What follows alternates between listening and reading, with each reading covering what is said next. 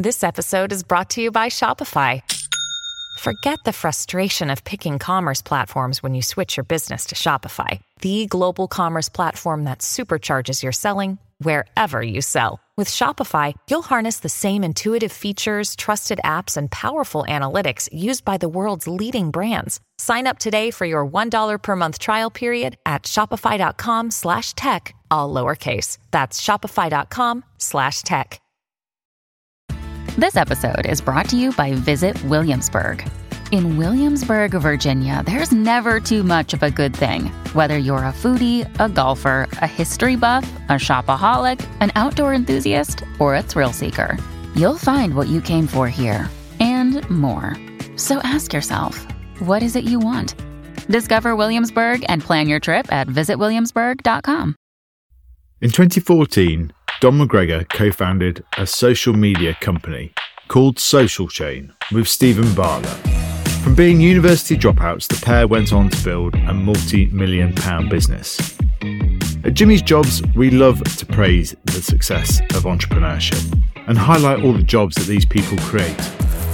But at times, there inevitably comes a cost to it. Today, we focus on the struggles behind closed doors of entrepreneurship. With fast growing businesses, there comes immense pressure. And in today's episode with Dom, he bravely discusses how he struggled with alcohol. I felt like a bit of imposter syndrome. I felt anxious. So I ended up drinking quite a lot, and alcohol became my kind of medicine and escape.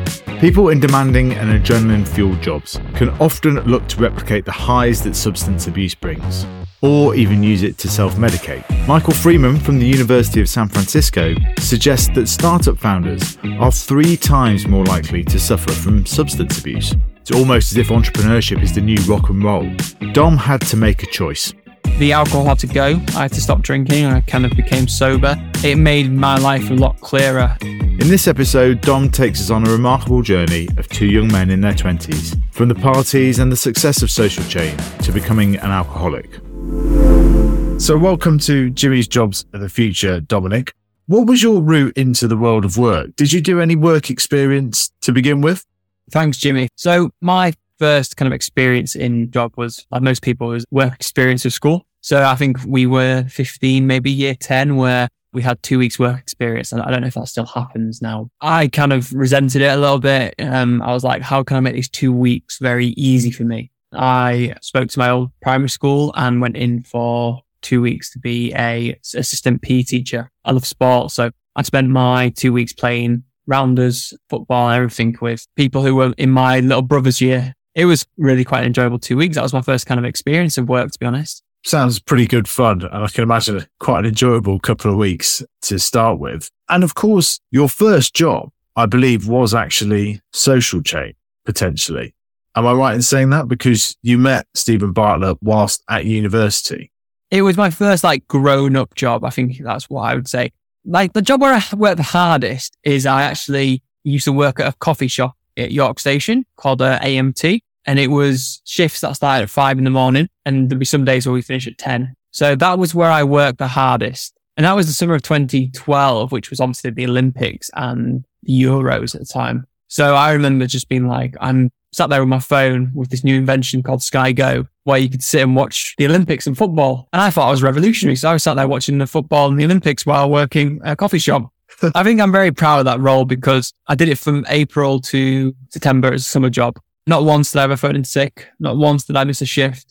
I remember having the showers at 4.30 in the morning thinking, why the hell am I doing this? But it really taught me a really positive work ethic. Before that, I did do a couple of cash in hand jobs. That's a really weird thing to say. But I did do, yeah, a couple of refereeing jobs in football. I remember one Sunday night where I used to work Sunday nights from about four till 10. So long shifts on your feet, but you're refereeing football, so you enjoy it. But I remember one winter, I think it was minus 17 degrees when I woke up that morning and there was snow on the ground. Basically, the only way I was going to get a shift that night is that if I came and cleared the snow from the football pitches. So I put my thermals on at 12 o'clock. I went out and cleared all the snow from the football pitches, putting it behind the goals so that people could play their five side and then worked until 10 o'clock at night. Yeah, I remember getting, yeah, getting into the car at night. It was again minus 17 degrees and it was like one of the coldest days on record, but I was out there working and had so many layers and thermals on.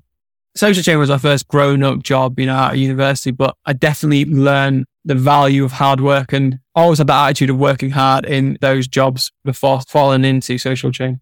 It's amazing how many people come on the show and have done some form of hospitality job. It teaches you a, a huge amount about work ethic and fundamentally getting on with people and customer service, which are so important to any role that you take later on in life as well. Exactly. And, and during that stint, I served Gareth Southgate, who's the manager, uh, Dame Judi Dench, who obviously, yeah, James Bond, big actress, Carol Vorderman.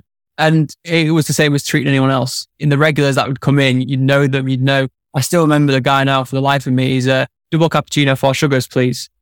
and that's, you know, that you, you know people by their coffee drinks. People get have regulars, same time, same, because it's a train station. You see, you get a lot more consistency of people coming. So you make friends with people, you speak to people and treat everyone the same. So yeah, it does really ground you in a lot of good disciplines. Some hospitality. I did some bar work. That's not nice. That's not nice. You know, coffee shop is a much nicer vibe than it is running a bar. Oh, I can, yeah, totally appreciate that. Thanks for name dropping all those people because I'm definitely going to name check them on social after this and hear they how, how they fold into your story. But tell us about that then. Tell us about meeting Steven and, and how you came to found Social Chain and, and talk us a bit through the kind of growth that it went to as well, because it was sort of 200 people by the time you left. Uh, yeah, you founded it at university. It's an incredible story, which I'm sure our listeners would love to hear more about.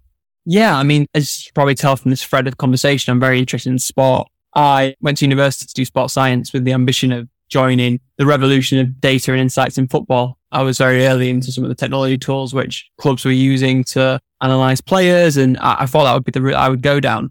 But something inside of me, I don't know what it was, but I just didn't settle at much as I wanted to.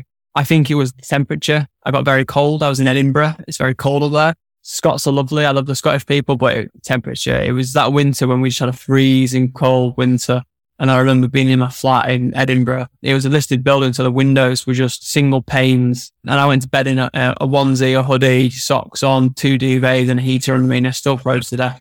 So yeah, I don't know what it was, but I just never settled university. So I was always looking for other things, I guess, in university, out of university, and just throw myself into projects rather than studying life. I was, you know, I was a big socialite. I really enjoyed going out and I was in the football team. So I, I made a lot of friends that way. And Wednesday nights were always a, kind of sporting night. So went out one night and the next morning I woke up and actually went to the toilet and there was no toilet paper. So instead of doing what most people were doing, going to the shop and buying more toilet paper, I actually decided to tweet about it. So under the acronym student problems, I tweeted, you know, you're a student when you run out of toilet paper. I wish I still had that tweet because I would mint it and put it in an NFT. For me, that was, you know, that was the most valuable thing I've ever done in my life was that.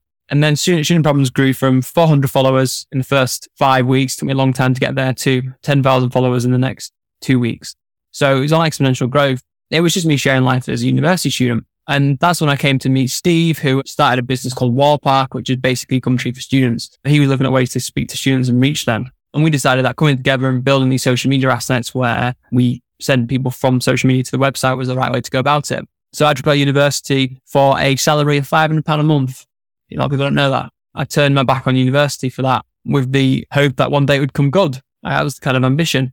Moved back from university, moved to Leeds, where I was the city manager for Wallpark, but also head of marketing. The four of us at the time were building out this project it failed. Wallpark didn't become what we wanted to be. And what was the success is that we managed to build an audience of over 10 million students across our social media assets, which I was kind of responsible for. Once Wallpark kind of fell apart, we went traveling around Thailand and Brazil, South America. And what we realized is that the social media assets we built were incredibly valuable. And if we took those assets and worked with brands or products or apps, we could make them a success on in a download or get people to sign up.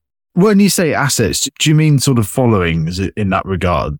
Yeah, so we had pages where uh, people followed. They followed it for the funny content.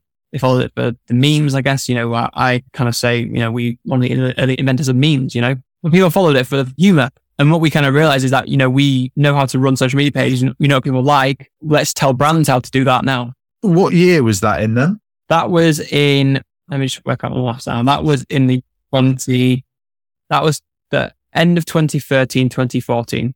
And so then it went on this kind of huge exponential growth curve again, and you were advising some of the biggest brands in the world on this, which we'd love to hear about how you won some of those first clients. But you then also had to start hiring really quickly as well. And I'd love to hear your thoughts on that. I saw you tweeted the other day about employees can overvalue experience at points, which I thought was a really interesting observation that actually give young people the freedom and the responsibility to do things and they can go a long way with it. Would love to hear some of your reflections on how to hire young people and what skills you were looking for during that period.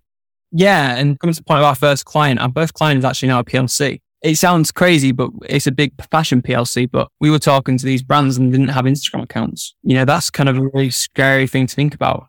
Brands don't have Instagram accounts. Or if they did, they're in the infancy. It was a really easy job, really, at first to convince people that social media was the future because they just asked the team what they were using and you could look at people on their phone. So the hard part was getting the trust to why they should be on it and how they're going to use it and what it's going to mean for them that's the kind of questions we had to answer as a business is how do they use social media? So we answered those questions for them. In terms of the people we brought in, we had a really strong nucleus of people who were like us, who had built social media pages. They were other kids in their bedrooms. They were other people who had grown communities from scratch. And we brought everyone together. And the idea behind Social Chain initially was supposed to be a chain of social media pages. That was the ambition. And that was what the business was basically. And it wasn't probably until we got to like 10 people that we actually did a recruitment drive, I guess you'd call it. From that recruitment drive, actually, two of those people from that day are actually still in the business. And that was six years ago. So we put an ad out when we were moving to Manchester that we were looking for people to come join the Manchester office. And we worked with Manchester Met University to get a couple of applicants from the business courses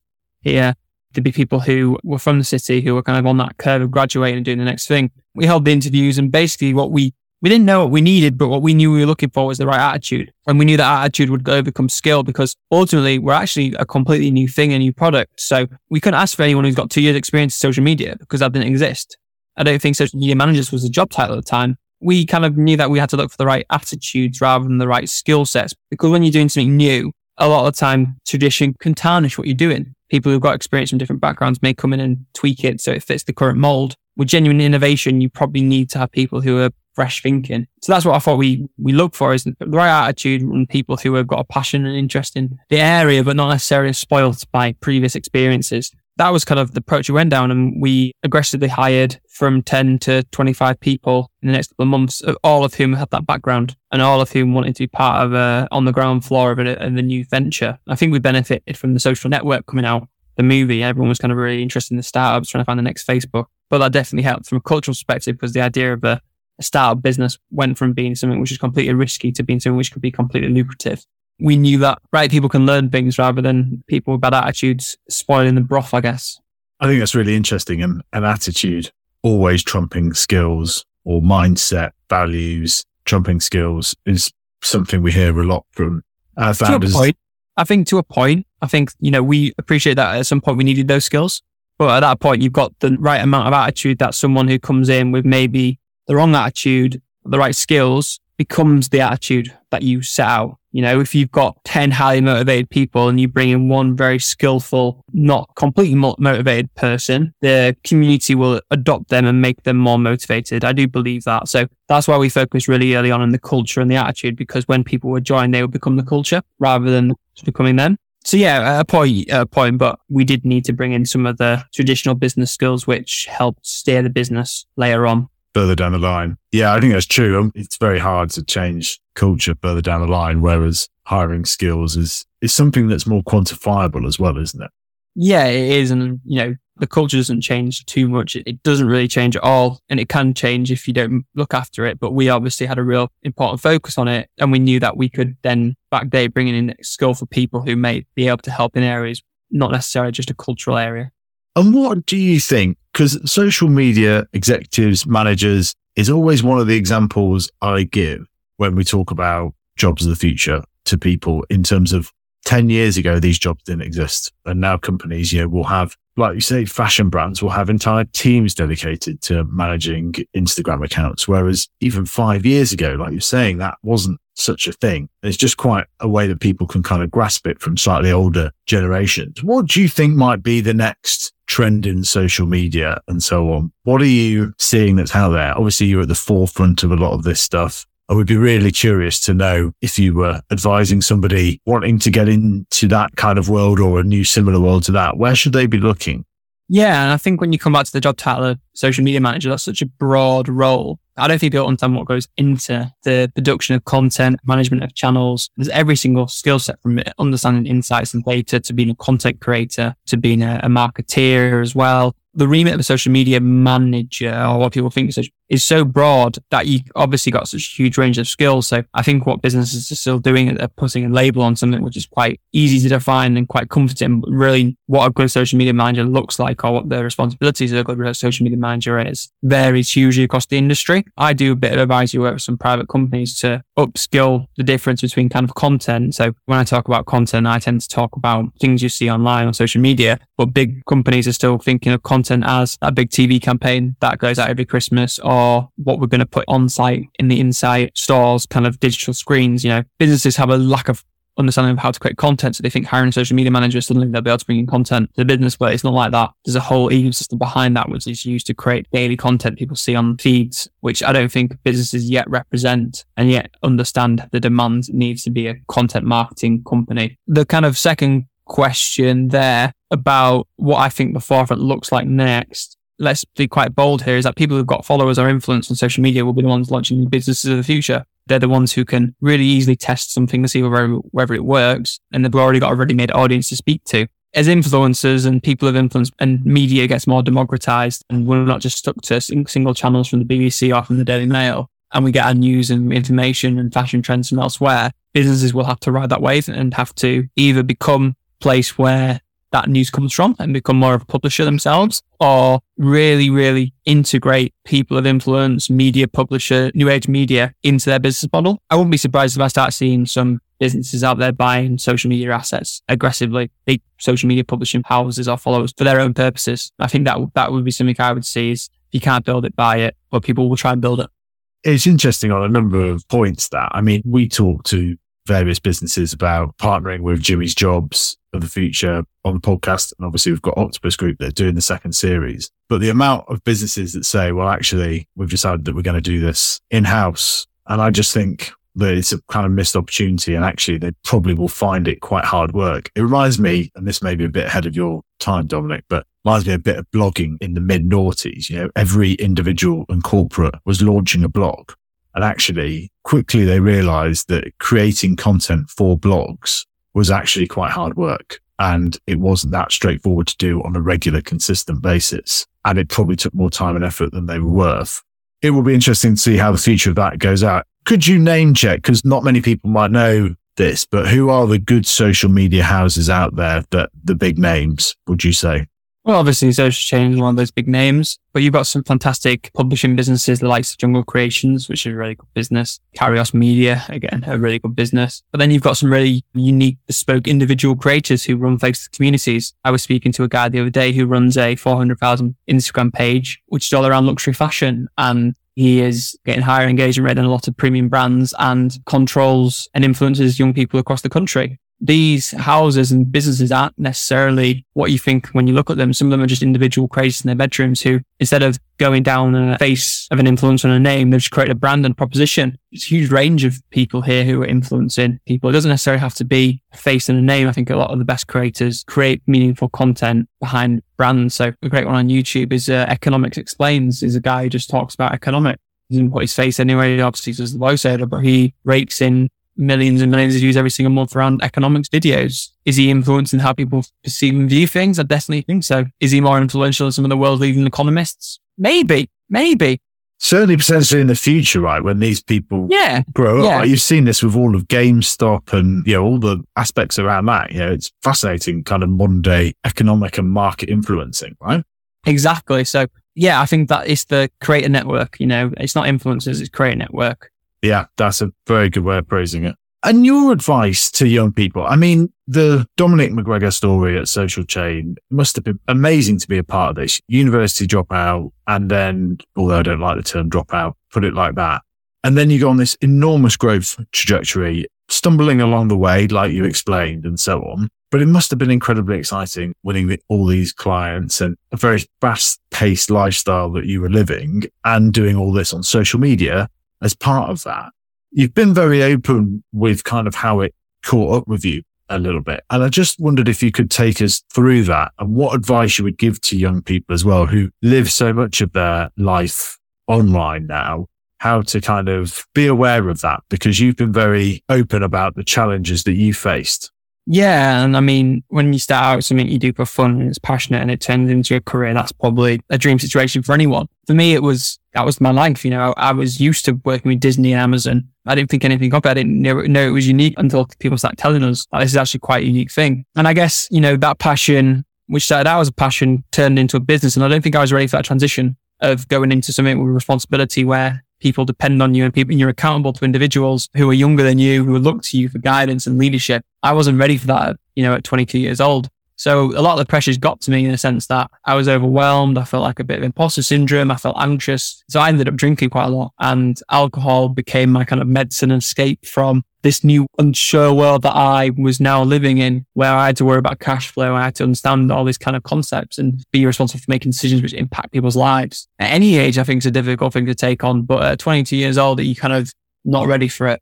So I had to kind of grow quickly and I made a lot of mistakes and a lot of that was around alcohol. So the alcohol had to go. I had to stop drinking. I kind of became sober it made my life a lot clearer. I was unsure at first whether what was the problem, you know, whether it was the world or whether it was me or whether it was other external factors. But very quickly from removing alcohol out of my life, I kind of knew what the problems were and how I could move forward beyond them and what kind of person I wanted to be. It must have been hard though, because alcohol is partly used for a good time as well, right? You win clients and, you know, it should be celebrated because a lot of work goes into that. And we as the British do have an association with alcohol and that celebratory factor.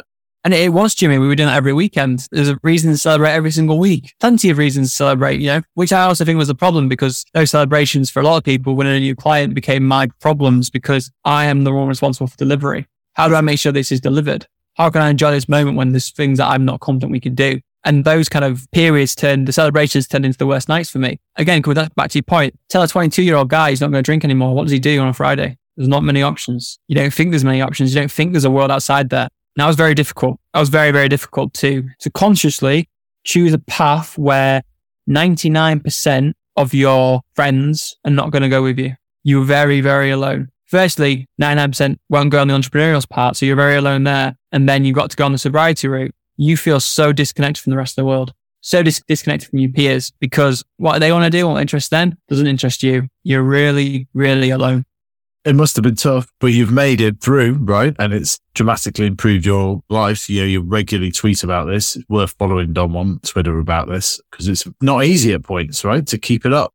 Yeah, it's not easy. I've, I've had a, a, difficult couple of months with things and I've struggled. I've put on weight, but I understand myself now. It kind of taught me a lot about myself and how I am and how I manage myself. And it's the most difficult thing I've done, but also the most rewarding thing. People ask me what my greatest achievement is, and it's not taking Social Chain to the public market. It's being sober for almost five years now. Because if the first one didn't happen, the second one wouldn't have happened. How can I have a great achievement, which was falling off a greater achievement?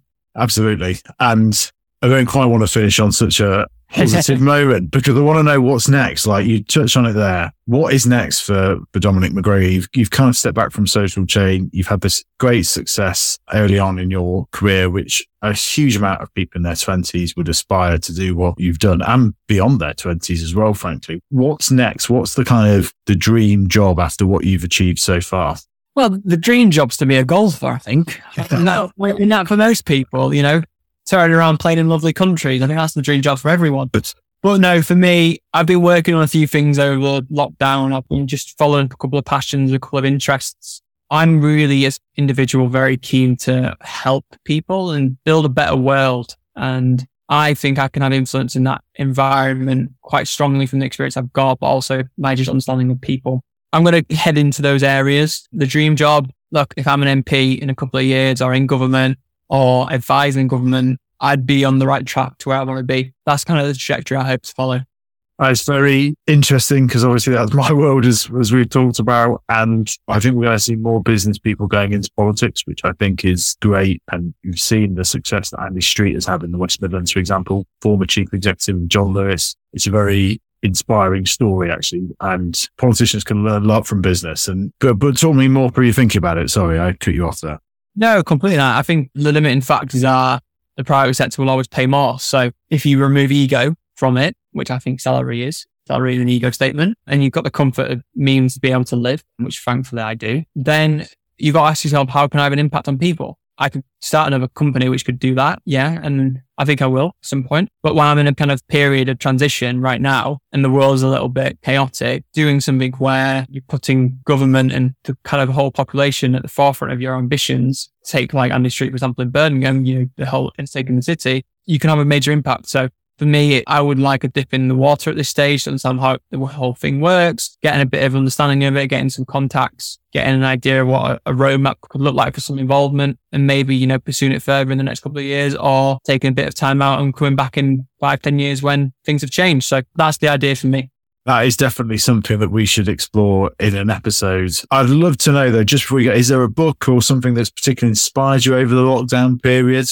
I mean, there's one that I live by, which I think has changed my life, and saved my life, and it's Chimp Paradox by Dr. Stephen Peters. You know, he's a great guy. I actually had the honor of speaking to him and thanking him for his book helping me. And yeah, that book saved my life. It really helped me understand myself. So that's the book I always recommend when people ask me.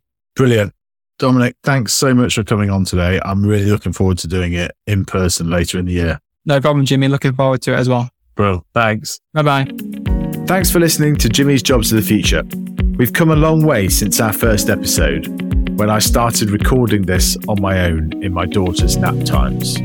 We are now a team that not only pulls together a podcast, but also creates content on multiple channels, whether that is our Substack, looking at the latest trends in business, entrepreneurship, and the future of work, or some of our more light-hearted takes on TikTok, and of course, our best moments are on YouTube. To find all our socials and best content links, click on the links in the show notes below.